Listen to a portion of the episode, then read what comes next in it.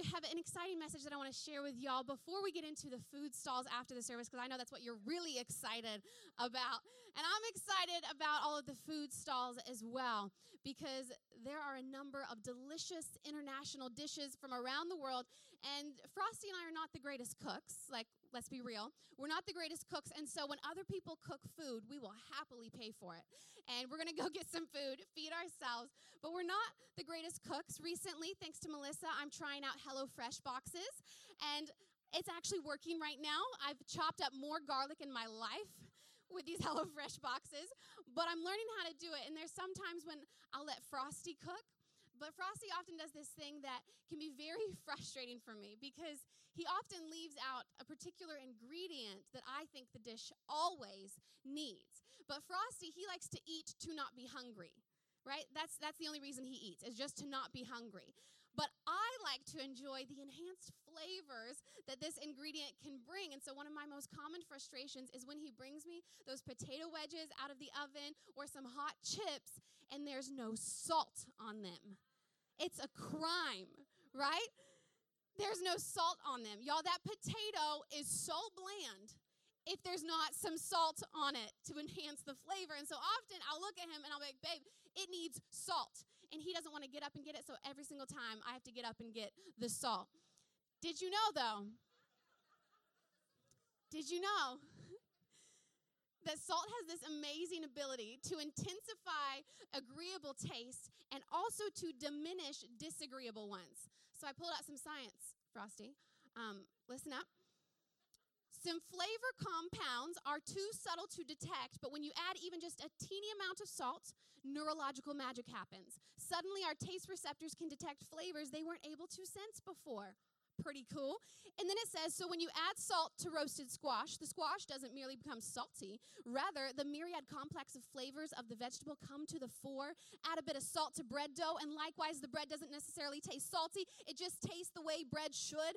And the salt in recipes for cakes and cookies and those other things isn't there to make these treats salty, it's there to ensure that they taste good. Salt makes it all taste so much better. And so I've got a message for y'all today called It Needs Salt. Say, It Needs Salt. Say, Frosty. It needs salt. So I want to jump into a passage of scripture in the book of Second Kings. It should be in your notes. It's going to be up on the screen as well. It's in Second Kings chapter 2 verses 19 to 22. It says, The people of the city said to Elisha, Look, our Lord, this town, it's well situated, as you can see, but the water is bad, and the land is unproductive. Bring me a new bowl, he said and put some salt in it. So they brought it to him, and then he went out to the spring and he threw the salt into it, saying, This is what the Lord says I have healed this water. Never again will it cause death or make the land unproductive. And the water has remained pure to this day, according to the word Elisha had spoken. Now, what you need to know is Elisha was a prophet, and that means he was an individual chosen by God to speak to the people about what God was saying in that moment. Prophets were incredible teachers of the word, and they would guide kings and kingdoms by bringing them words in season for what God was saying. But people didn't always like the prophets. They didn't always like what they had to say because most often you would read throughout the minor prophets, read in the Old Testament, the general gist of what the prophets was saying is hey y'all messed up and you need to get right with god okay so they weren't always the most favored people and so elisha as well was mentored by a guy named Elijah. And he had actually just witnessed, right before this moment, he had witnessed his mentor being taken up in a whirlwind of chariots of fire and horses. How cool is that? I mean, that's the most legit way to go. Like, if I could go that way with like a whirlwind of chariots of fire, I'm down. So, he just witnessed that moment with Elijah being taken up that way, and he's walked back now into the city of Jericho. And so people are approaching him because they recognize that he holds the authority and the office of the prophet. So now you have context. Context is important, y'all. So let's really unpack what's being said here in this moment. because when I was reading this scripture, I knew that God wasn't just saying this to them then, but He's saying this to us now, right now in today's world. See, you might not know this, but there is incredible symbolism all throughout Scripture, both in the Old Testament and the New Testament. And oftentimes we read Scripture like we read a book and we just breeze past it, but we actually have to dig in and say, what does that actually mean?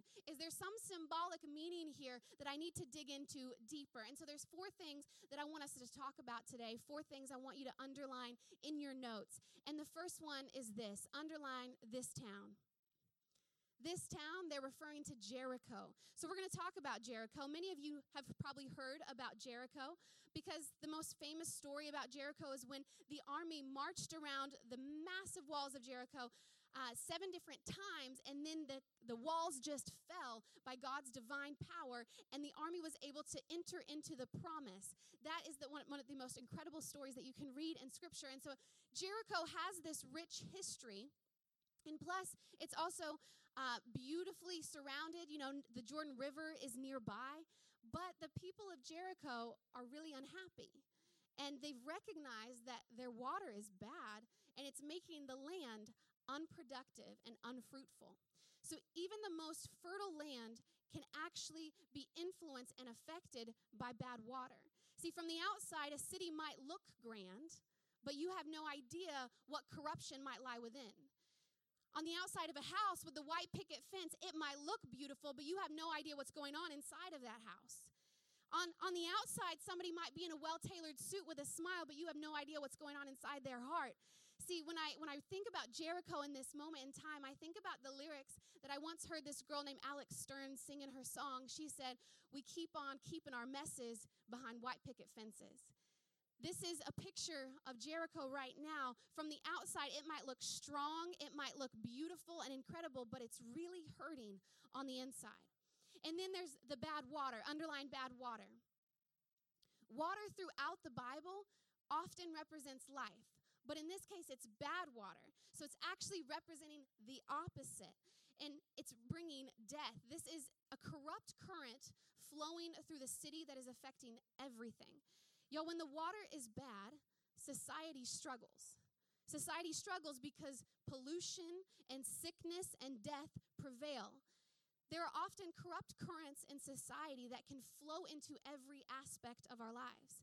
Think about it. We consume things every single day, and corrupt currents, bad water, can find its way into political systems, cities, schools, the media, everything that we consume. And bad water leads to unfruitfulness, meaning the land can't produce what it was actually created to produce. It's not living in the fullness of its purpose because it's now living in a life contaminated by the bad water running through it. And then I want you to underline new bowl. New bowl. God often refers to something new. He talks about the new wineskin, new creation, and right here, a new bowl. And Elisha is saying, Look, don't bring me something that has been corrupted or tainted by traditions of the past. I need something new. This new bowl is actually representing the church, speaking of the new covenant that Jesus is going to establish, the one we read about in the New Testament. And then what's inside of the bowl is salt. Underline salt. In Matthew 5:13, I'm sure many of you have heard this passage before, but maybe you don't fully understand what it means, but it says, "You are the salt of the earth." But if the salt loses its saltiness, can it be made salty again? It is no, no longer good for anything except to be thrown out and trampled underfoot. See, the salt here in the new bowl represents the believers being poured out into the city. The, the salt represents us. But what does Jesus mean when he's saying if the salt loses its saltiness, it becomes useless? What does that mean for us as believers? How can we understand that? Well, he's referring to believers that become so contaminated by the world, worldly culture, worldly influences, worldly solutions, so contaminated by the bad water running through our society that they lose their flavor. They lose their saltiness. They lose their edge of truth and hope. They lose that. And so instead, they become foolish. Because I don't know if you know this, but when salt comes into contact with other minerals, it actually weakens its flavor and can make a bad taste. That's the actual ingredient. And so, this is actually a very powerful metaphor for us as believers we need to make sure that we are effective in our intended purpose. So, so why is this important? Why did I feel like this is the message that we need to hear right now after we've just gone through our Church 1.0 series? Well, because I feel like Jericho represents largely the world we live in today. Things can look impressive from the outside, but what's really going on on the inside? Jericho can represent our country, or many countries. It could represent our cities. And there are corrupt currents of bad water that are flowing through many things that we haven't taken a moment to pause and recognize. See, there's actually idolatrous systems being set up all around the place. Now, maybe you, you don't really know what that means. Idolatry simply means when you put something over God and you start to worship other gods or humans or wealth over God. You're elevating that to a position over God. And this is happening all around our world today. People are elevating what the world says over what God says. And then there's even this thing called humanism.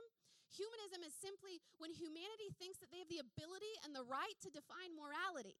They think they have the ability and the right to define what is good and evil. Now, I won't get into this. This is a tangent. This is a whole nother message, but you can't have morality without God. And so, all of this is going through our culture, and our culture is drinking up bad water on the daily. And so it's leading, it's leading us into this state of spiritual pollution. And so when I read this, I saw clearly like this new bowl. This new bowl is what the world needs. This new bowl, the church, is what the world needs.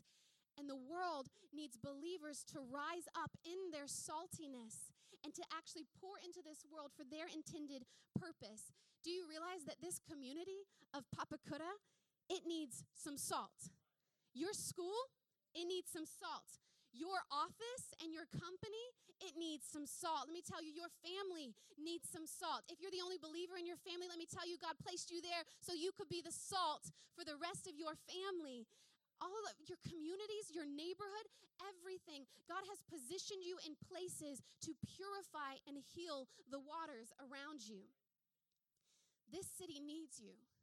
This city needs believers that are willing to rise up out of corrupted, contaminated, bad waters and bring what only salt can bring. Because you have an intended purpose. And think about salt. Like, think about the power of salt. When you have, say, a sore throat or an ulcer in your mouth, what are you told to gargle with? Salt water. Why? Because it brings healing. There's healing properties in salt. And in, as a believer in this city, you are called to bring healing. You are called to bring healing into every aspect of your world. Now, why do you think we started a ministry called Food Bank? It's because we knew that this community was hurting and we knew that we could serve some of the physical needs before we start to talk to them about their spiritual needs. Because sometimes people get so clouded with their physical needs that they won't hear you if you want to talk to them on a spiritual level.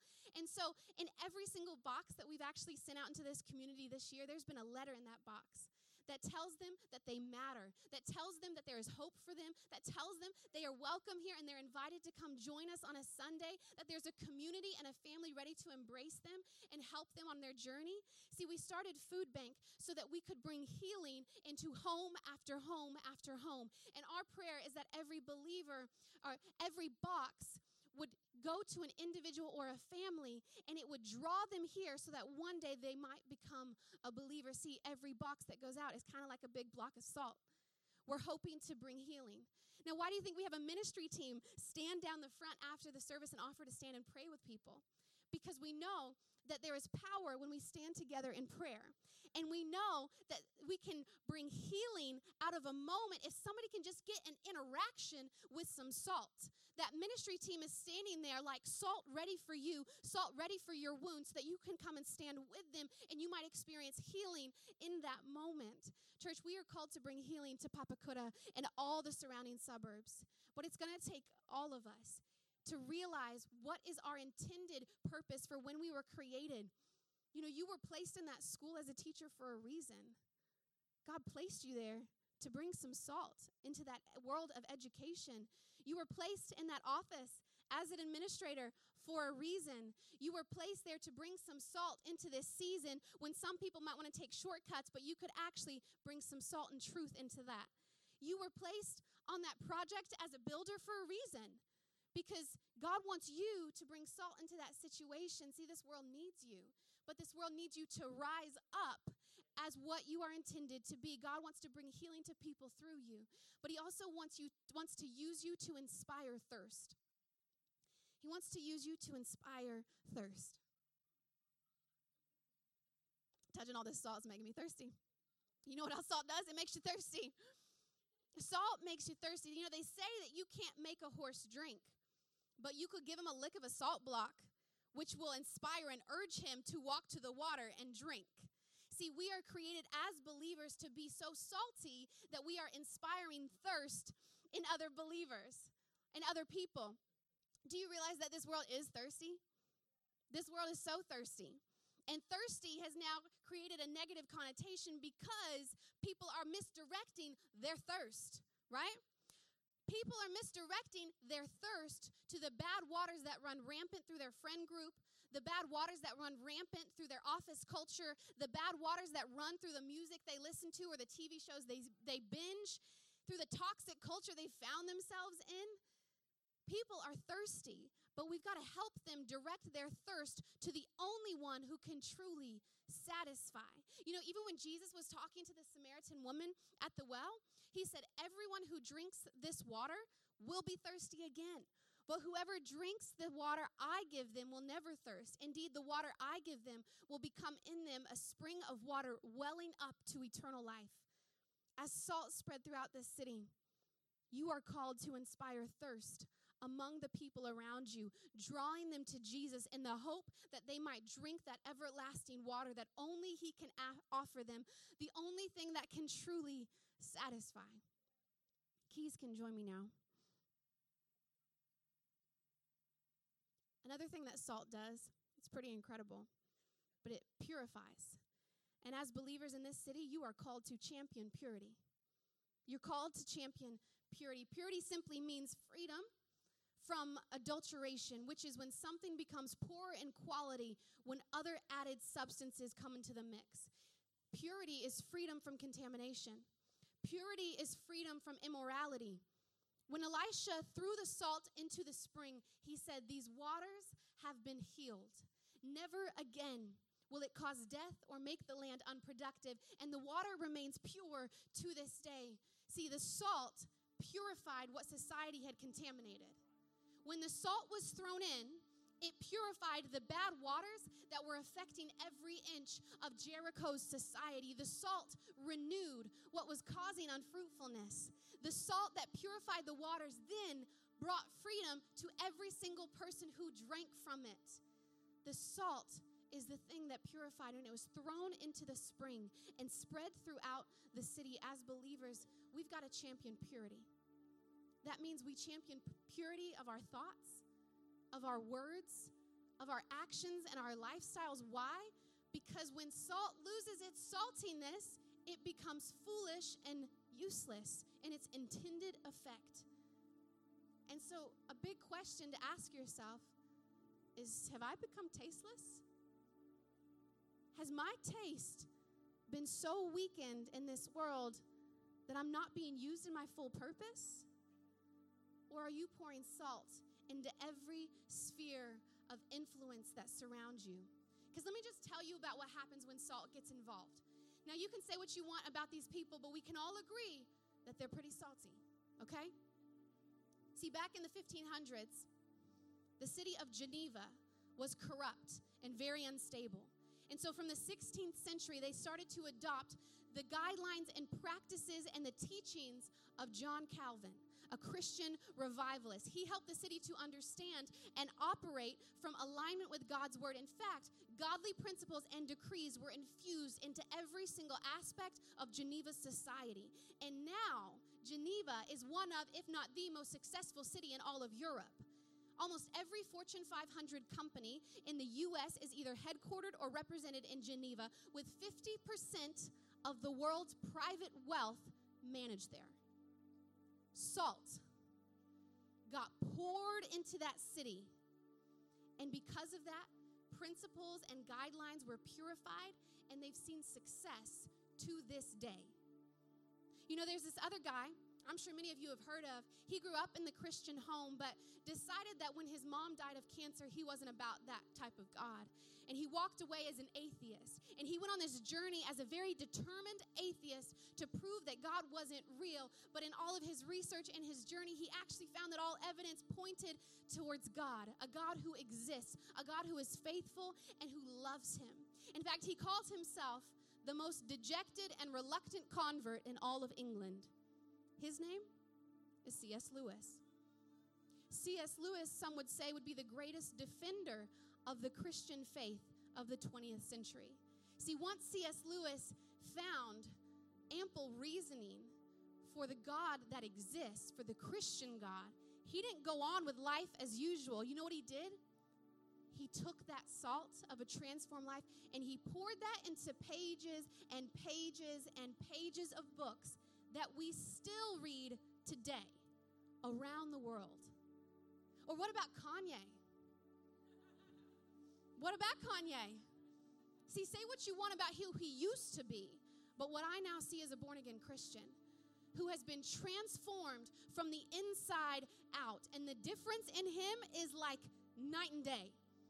Someone recently asked him on a talk show, So are you a Christian artist now? He goes, No, I'm a Christian everything. See, what happens when you allow God to fully transform you from the inside out is it now affects every single area of your life and it compels us to bring healing to others, to bring thirst to others, thirst for the right kind of thing, and championing purity from the contamination of this world. Now, for those that have been hidden under a rock for the past few weeks, Kanye West recently released an album called Jesus is King and it's salty truth of the gospel message is poured into every lyric on that album. He proclaims the message of the gospel in a way where he's not holding back. He is now unashamed to be a born again Christian. And so, you know what he did? He poured salt into the music industry. And because of his unashamed faith, at his last Sunday service concert, a pastor did an altar call at the end. 1,000 people responded to the altar call at Kanye West concert and gave their life to Jesus. That's what happens when salt gets involved. That's what happens when a believer says, I don't want to be contaminated by the thoughts of this world, by the cultures of this world, by what worldly cultures are saying to me, but I actually want to be set apart for use by God. I want to purify the waters. I want to heal the waters. I want to inspire thirst in other people. See, some might even call this recent transformation in Kanye West as a modern day Saul to Paul conversion. A born again Christian is someone who can be poured into a city poured into an industry, poured into a company or a classroom, and heal the waters.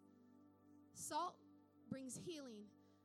But let's be real when you gargle with salt water, it first starts as an irritation, right?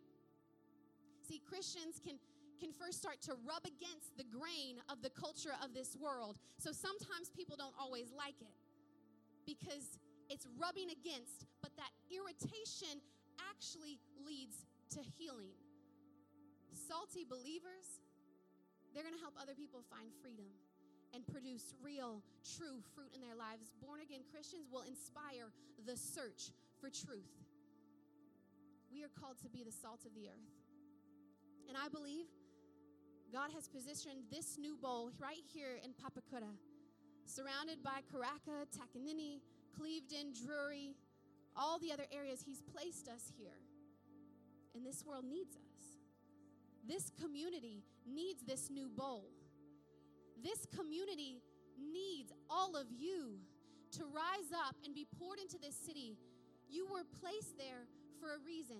You might not know why you got that particular job, and it might be tough for you because you're rubbing up against culture that's not about you. But let me tell you, you might be the irritation that's going to purify that company. You might be the irritation that's going to purify that school system. You might be the one coming in to be poured into that city. And so today, you know, we do celebrate and we acknowledge all of our diversity. I think it's so beautiful when we can come together in all of our cultural dress and, and we can celebrate all the different ways that we can say hello, the ways that we communicate. But can I tell you something?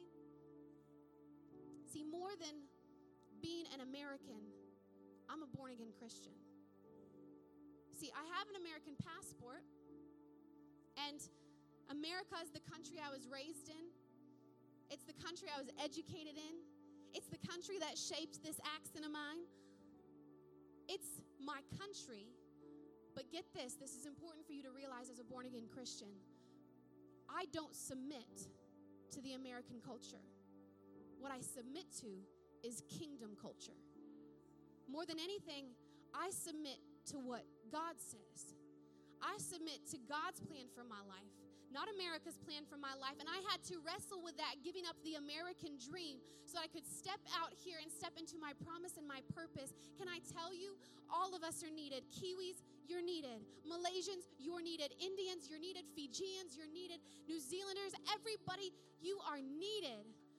But more than we submit to the cultures that we were born into, we submit to kingdom culture. We submit to what God says. You know, fun fact as I close did you know that it only takes 9 to 11% of a group of people to hold firm to a particular belief to tip the rest of the group? Just 9 to 11%. They call it the tipping point. And so the population of the Papakura local board, when they did the census in 2013, yes, this has changed since then, but in 2013 it was 45,636 people that lived in the Papakura local board area. Let's round that up to 50,000 now. It's going to keep growing as more houses are being built out here. But guess what that means? If we round it up to 50,000, that means 5,000 born again Christians born again believers who hold firm to their beliefs, who hold firm to the truth, could tip this community. 5,000 of us. We're eight months in, we're just getting started. And I know that as we pour into this community, 5,000 people could gather together. And as we grow, that number is going to grow. But that's all we need to tip the community. That's all we need to say, hey, this community is actually known to be a Christian community. This community is known for its saltiness. The salt has purified the waters, the salt has purified the bad reputation, the salt has purified what the rest of Auckland thinks of Papakura. The salt is here, and we are being poured into this city. And so, as I come to a close, I want to pray two particular prayers. But the first prayer I want to pray for is for people that feel like Maybe you don't know if you've lost some of your taste, if you've lost some of your flavor, if you feel a little bit influenced and overly influenced by what the world says about you versus what God says about you. This is for people who actually want to be acknowledged as somebody who is set apart to be the salt of the earth. I want to pray for those people because we need courage and we need strength and we need boldness. And so, if you want a little bit more saltiness in your life, would you just stand to your feet right now?